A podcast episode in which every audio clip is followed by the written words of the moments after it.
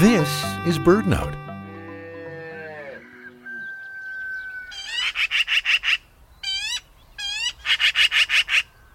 It's a cool morning in the ranch country of the West. A black-billed magpie cuts a dash amidst the open habitat.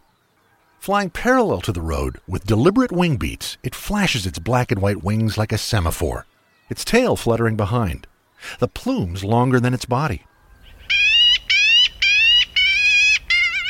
The March trees are still bare. The magpie's raspy call is bold as brass. Like its nest, a rough, bulky sphere of sticks nearly three feet across, with entrance ports on the sides, sitting in plain view. Black billed magpies are omnivorous, like their close relations, the jays and crows.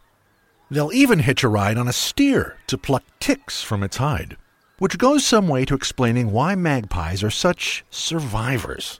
The bison herds they once depended upon are greatly diminished. And although they've had a long history of run ins with ranchers, they've persisted.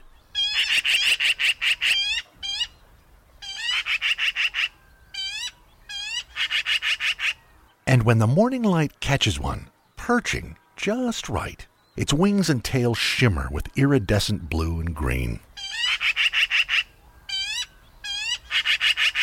For BirdNote, I'm Michael Stein.